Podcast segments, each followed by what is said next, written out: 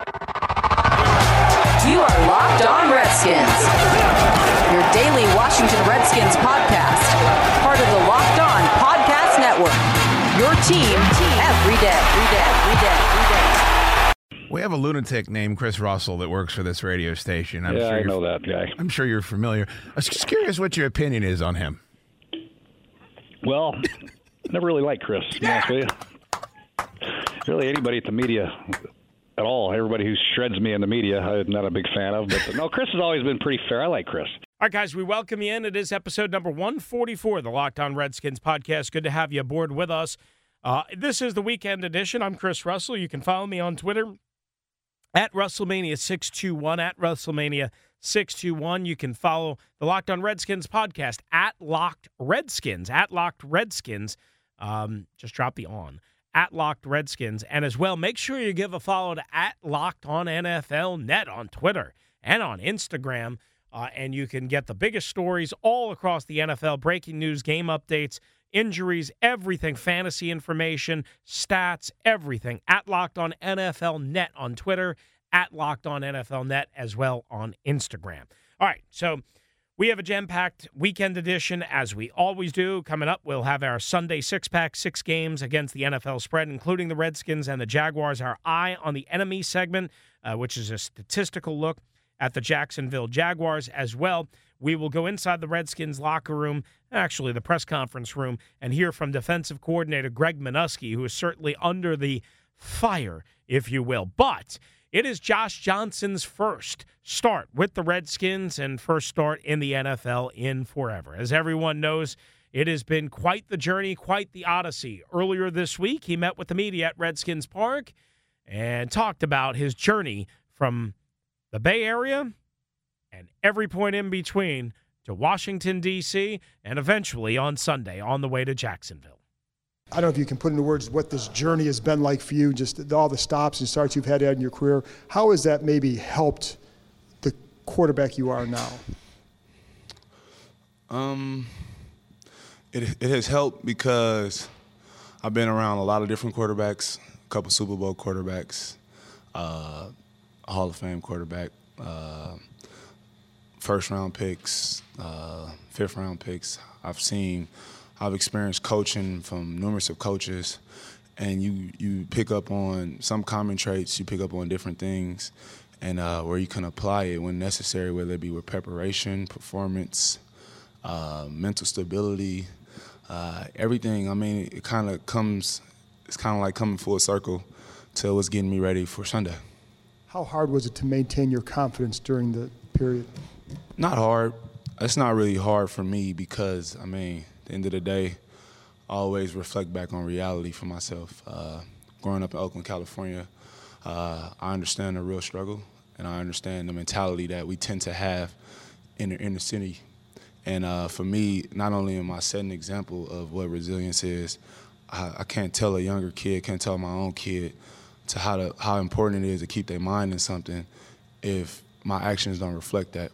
So they kind of hold me accountable as well when I interact with the youth because it's important for me to practice what I preach. Josh, it's one thing to stay in physical shape, but quarterback is so much about the decisions that you make. How do you stay ready to be mentally sharp and, and read a defense and do all that stuff that is hard to do outside of a football practice when you're not on a team? Um, could watch football. I got old film that I study at the home. Uh, one thing one of my coaches taught me, ironically, it was Jay Brother when I first got in the league, was keep a manual on coaches, keep a manual on how the league is moving, and just always stay updated. And I kind of did that, whether it be with footwork, whether it be with anything. So uh, even when I'm at home and I'm working out with the younger kids, I'm putting them in situations that I'm going to experience out here. It might not be that exact same thing. They might not, they don't even know what they're doing sometimes, but they're learning. But it's also helping me if I ever get put in this position. And by the grace of God, I'm here down with this opportunity. Did the game feel fast at all on Sunday when you got in there? Uh, it felt felt like football. Uh, there are gonna be it's gonna be some things that you don't expect. It's gonna be some things that you could do better. But at the end of the day, it kind of felt like football. In terms of the uh, verbiage and formations and everything that you might have gathered when you played for, for Gruden years ago in Cincinnati, how much of it is the same and how much has that helped you? Um, it, it's helped me a lot because ironically, like Jay yelled at me enough out there to where it kind of stuck in my head on certain things on how he want things done. And so stepping back in here, there it's kind of eased my way through the, the little things a little bit better. Uh, there are some things that have changed, uh, but again, my journey has put me in so many different systems. I've learned a, a, a huge amount of football from a lot of great football minds. So it's just kind of you know just relearning another language. At the end of the day, concepts are concepts. Uh, you got to really get focused on your teammates and really learn those guys. That's what kind of dif- differentiate each team. But I mean, it's only so many plays you can run in the world. You talked about keeping a manual about how the game changes and, and players change. How would you say things have changed since your last start? Uh, it's a more wide open game. Uh, it's a lot more catered to spread offenses. Uh, when I came up, I even I didn't I never even got in shotgun until third down in college. High school, I was never in shotgun.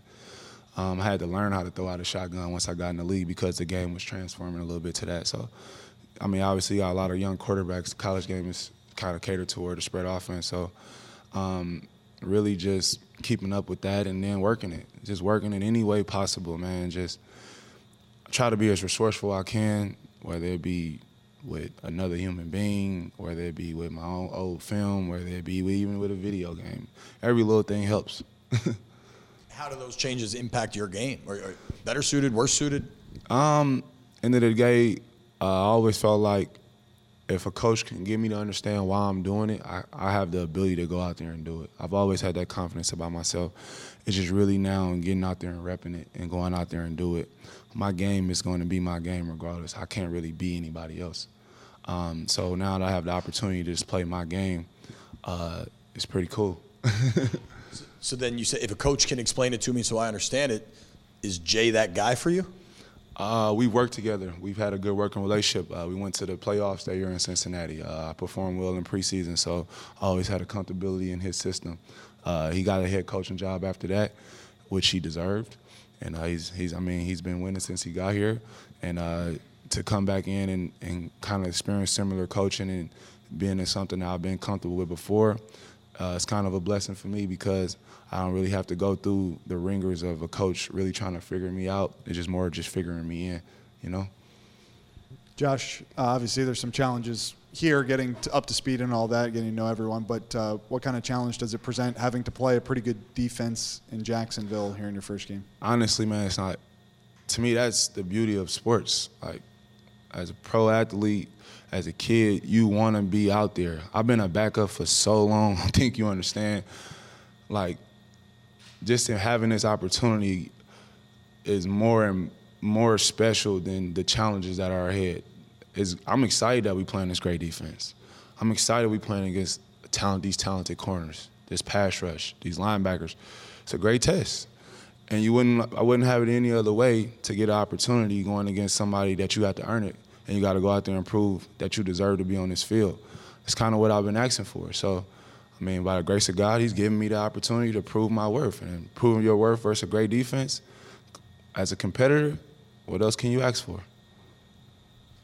Josh, you brought up being from Oakland, inner city, and all that. How much does your work ethic is how much of that is shaped by what you saw your mom have to work and still works? Um, to, to, me, it's just reality. Uh, one thing I've always appreciated. I mean, I went to a non-scholarship school. I had to work jobs, so I never, I didn't get a scholarship. Nothing was ever given to me, and to me, my life what I've experienced is kind of common. We probably all experience trials and tribulations in our career fields, in our life, trying to get ahead, want to do, want to get ahead, want to be at the top. But I mean, one thing that's consistent: not everybody's at the top at the same time. So you just really got to be patient, wait your turn. But if, if you really want it and you really love it, you're gonna put in the work. And so that at the end of the day, when you give an opportunity, you can say, I did what I was supposed to do to take care of my business. So I mean, I look at everything I went through in Oakland is real life. And that's what all of a lot of people go through. So when I had the opportunity to go out here and play a game that only maybe 2,000 people get the opportunity to do, there ain't nothing to complain about. This is this is like going to Disneyland every day for me, for real. Because just a week ago, I was at home in the hood, chilling with the kids, chilling with my family, looking on the couch, possibly thinking I might not never play in the NFL again. But a week later, look at me now. I'm here starting with a great opportunity to get us a victory this Sunday in Jacksonville. I'm excited about that. All right, so that is Redskins quarterback Josh Johnson again making the start after an impressive fourth quarter. Granted, it was a 40 to nothing game against the Giants. Led a couple of touchdown drives, couple of two point conversions. Certainly spry with his legs. Did have a bad interception in the end zone. So we'll see what he can do against the Jacksonville Jaguars. When we return here on the weekend edition of the Locked On Redskins podcast, episode number 144, we'll hear from defensive coordinator, the embattled, the troubled, Greg Manusky, plus our Eye on the Enemy segment. Good to have you with us. Hope you're having a great weekend on Locked On Redskins. All right, guys, it is good to have you with us. This is the Locked On Redskins podcast, episode number 144, the weekend edition. Now let's go back to Redskins Park on Thursday. Defensive coordinator Greg Manusky certainly under fire, many expecting him to get fired earlier this week. He did not. Jay Gruden picked him over Wade Phillips and over others. Uh, Jay Gruden has uh, chosen to align himself uh, certainly with people that he is very familiar with and comfortable with and friendly with. Actually, he didn't know Manusky uh, really well at all when he first joined the organization. Uh, this was uh, kind of an arranged marriage that kind of grew uh, as they worked together in their first year with Manusky as an assistant. But Manusky under fire now after two years as the defensive coordinator with the defense's collapse. When you look back at the first half from Sunday, what were some of the, the big things that stood out that you tried to clean up and successfully did to, to a point in the second half, and obviously you're trying to take forward? Yeah, it's, it's uh, run fits. I think, uh, you know, the biggest thing, it, very good back. You know, we knew that going into the game. We had to stop the run. Uh, we didn't get it done in certain situations. Um, you know, the biggest thing for us is trying to get those backs, those big backs down. Uh, and sometimes the run fits, we didn't hit them the way we wanted to. And, uh, wasn't a good uh, first half. For missed tackling, you said earlier in the year that you know guys have to kind of swarm the ball and I'll be there at once. Is there a reason why that that's not as consistent?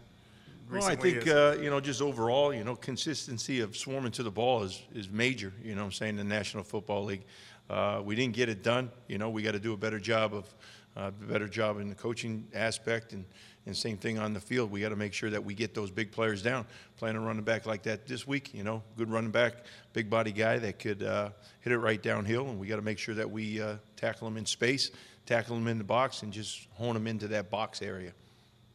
Greg, I feel like we've asked this question a couple weeks in a row and still trying to figure it out. I mean, what's the biggest change that you've seen considering you guys still have most of the same guys? You know, Quentin's out, but it's most of the same guys that were really successful earlier in the season. So trying to figure out what's the difference now. Uh, I, you know, I, I, I wish I had a, uh, I could put my finger on it, you know, across the board. But uh, I think we got to keep on practicing, you know, keep on preaching the tackling, the angles to the ball, and uh, swarming to the ball, you know, because I think uh, those things, you know, eventually we got to make sure we take hold of in these next three weeks that we're playing uh, because you never know what's going to happen. How much input do you take from guys like DJ Mason, the leaders on this defense, as they've expressed frustration in various forms uh, about how things have gone recently? How much how much do you talk to them and try to maybe even implement some of their thoughts into what you're doing? Well, I think it's, it's, it's important to talk to those guys and see what their, their feelings are, you know, across the board. Uh, Want to do the best that we can. Uh, but as coaches, you know, we're having our game plan, and sometimes we'll get some adjustments. And uh, if those adjustments need to be made, uh, we'll make some adjustments at times, you know, based upon not so much what they say, but, you know, sometimes they bring light to certain things uh, that we as coaches sometimes don't see. And sometimes we'll implement some of the stuff that they do say, you know, into the game plan. Not so much from a call perspective, but sometimes of a leverage kind of stuff. How do you think uh, Shaun Dion Hamilton played? Uh, I think he played okay. You know, first game in the National Football League. Uh, you know, in the regular season. You know, can he play better? I think yeah. You know, all of us can, and uh, we got to make sure we do it this week. You know, we got a, opponent that I think uh, we got to get after and uh, swarm to the ball. How's Jonathan and uh, Da'Ron holding up endurance-wise? You know, they're young guys. Is are has that caught up to them a, a little bit in a long season? I think, you know, playing at Alabama the years that they played, you know, they played a decent amount of games. So I think overall, you know, it's it's a it's a grind all every time that you're playing in the National Football League from uh, the start to finish. You know, you always got nicks, bruises, things here and there, but uh, you know, for the most part, they've been playing pretty good.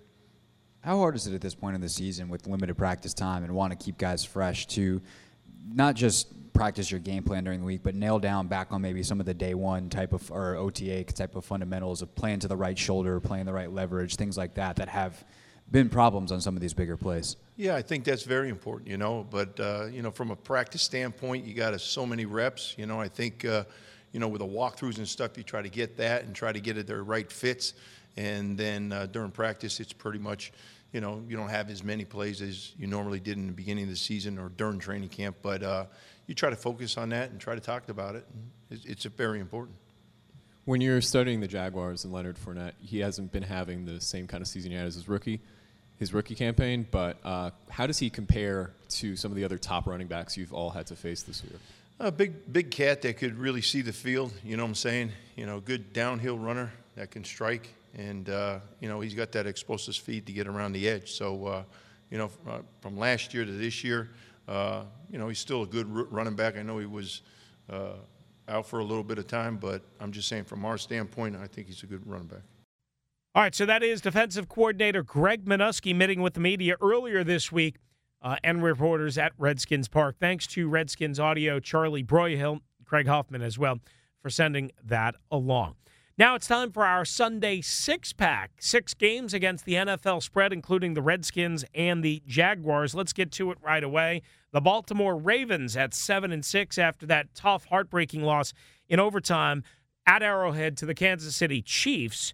I'll take them hosting the Tampa Bay Buccaneers, who, yes, at five and eight and showing some signs of life, I suppose, but we all know that the Tampa defense has struggled all year. We all know that the quarterback situation is uh, volatile. Let's say that for the Buccaneers in terms of turnovers. We know that the Ravens defense is pretty good. They're sticking with Lamar Jackson over Joe Flacco. Looks like Lamar Jackson and Joe Flacco will be the two active ones. I'll take the Ravens at home at seven and six minus the seven over the Tampa Bay Buccaneers. Game number two in our Sunday six pack. It's the eight and five Cowboys traveling on the road to the seven and six Indianapolis Colts. The Colts, you know, obviously can be a good team.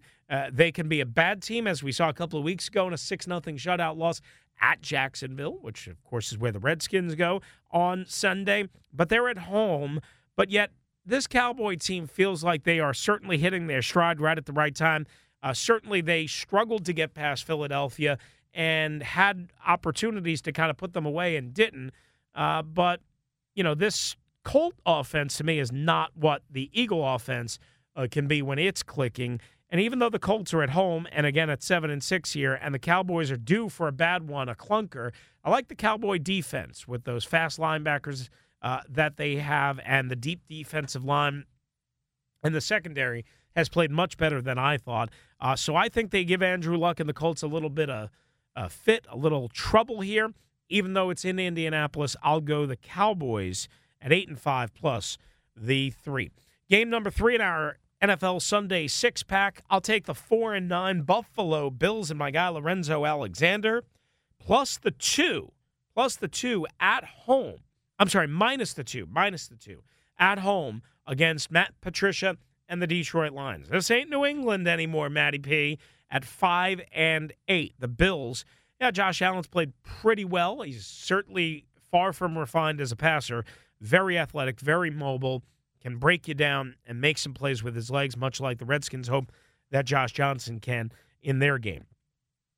Game number four in our Sunday six pack. I'll take the nine and four Chicago Bears. The Bears minus the six over Aaron Rodgers and the five and seven Green Bay Packers. Uh, the Bears with a very good defensive performance last Sunday night. I don't know if you can expect that again. Uh, of course, against Jared Goff, Sean McVay, and the LA Rams. But that Rams offense clearly much better. Um, you don't know again if that carries over from week to week, but clearly the Green Bay defense has not, uh, the Green Bay offense has not really scared anybody this year. We already know what's happened to McCarthy. We already know that Aaron Rodgers has struggled. That's a physical defense that I expect to get after. Uh, that Green Bay offensive line at home at Soldier. I'll take the Bears in this rivalry game, minus the six over the Packers, and that would certainly help the Redskins out if the Redskins could ever get their act in gear. Because again, Green Bay is one of those teams on the outside looking in of the wild card chase as are the Redskins and, of course, the Carolina Panthers.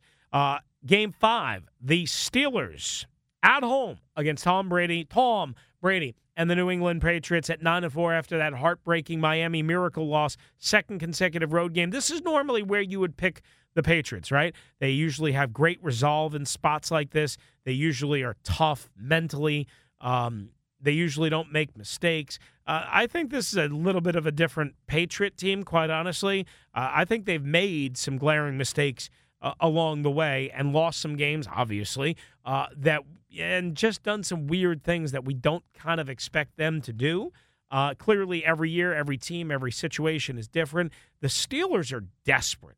Uh, they've lost three games in a row at Denver, San Diego at home, and last week at Oakland. A lot of long road trips, a lot of heartbreaking last second closes and finishes. Uh, blown lead at halftime against uh, the LA Chargers. I think I called them the San Diego Chargers, but anyway, you get the point. Uh, so they're seven and five. They just haven't looked the same since blowing out Carolina a couple of Thursday nights ago.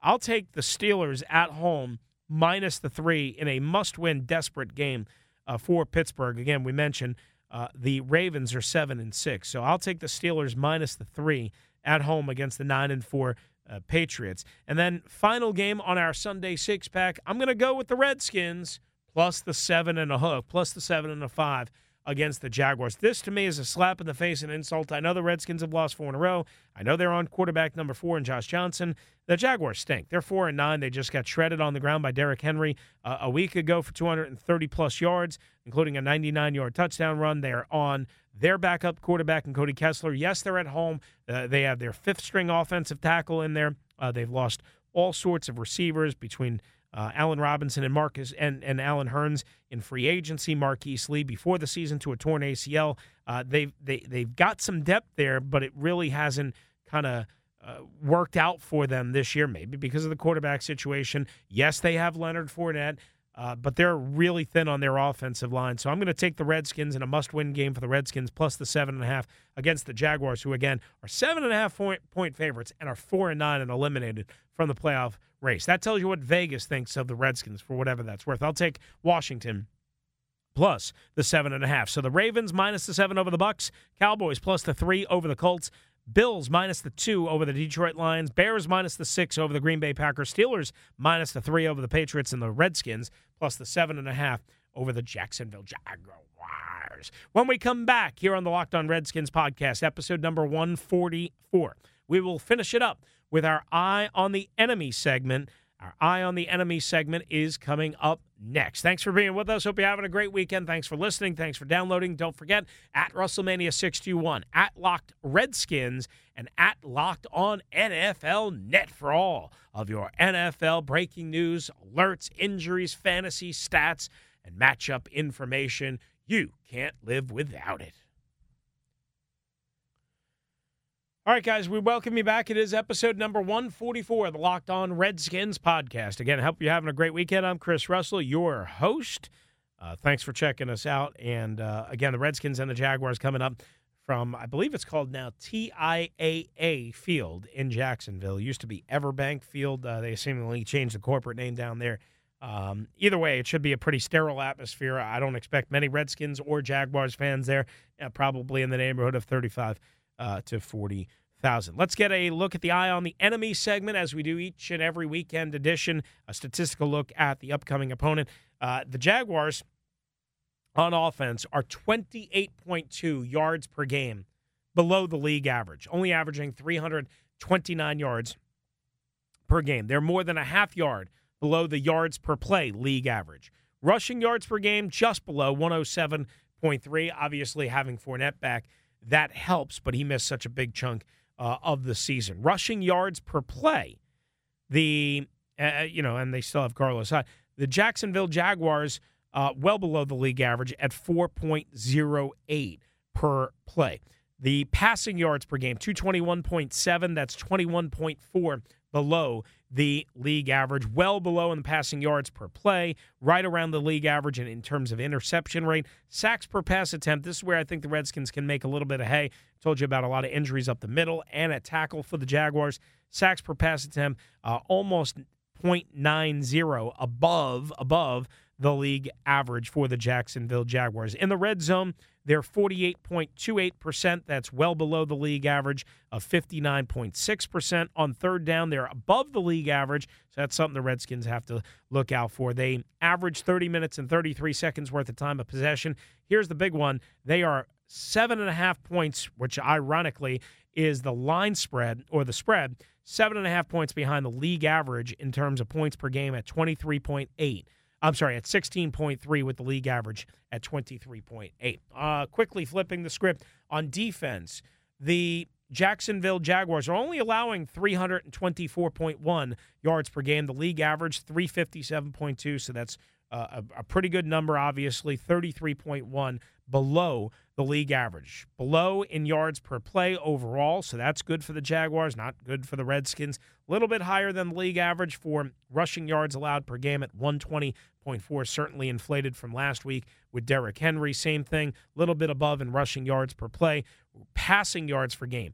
This is where Josh Johnson is really going to struggle uh, against A.J. Bouye uh, and as well Jalen Ramsey. They are 40 yards per game below the league average. The Jaguars at 203.7. That's tremendous. And passing yards per play, 6.35 yards per play. The league average just under 7 at 6.98.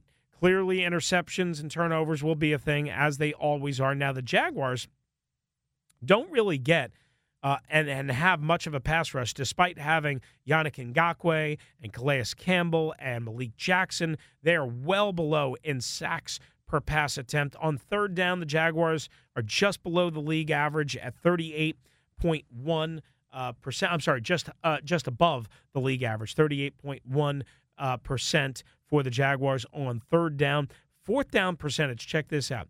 Jacksonville is only allowing 18.1% of the time for teams to convert whenever they go for it on fourth down. The league average, again, is 56.6, which is just an absurd disparity. And points per game, the Jaguars, very good in the goal to go situations. The Jaguars allowing 21.0 even points per game. Again, the league average at 23.8. All right, that's our eye on the enemy segment, and that is our episode number 144 of the Locked On Redskins podcast, the weekend edition. Again, our Sunday six pack. In case you missed that, go back, check it out. All of our picks against the spread, well, six games, should say, against the spread, including the Redskins Jaguars. As well, we heard from Greg Manusky, and as well, we heard from Redskins starting quarterback Josh Johnson. Thank you for listening. Thank you for downloading. Hope you're having a great weekend. Enjoy the game or try to enjoy the game. We'll be back late Sunday night with episode number 145 of the Locked On Redskins podcast. Adios.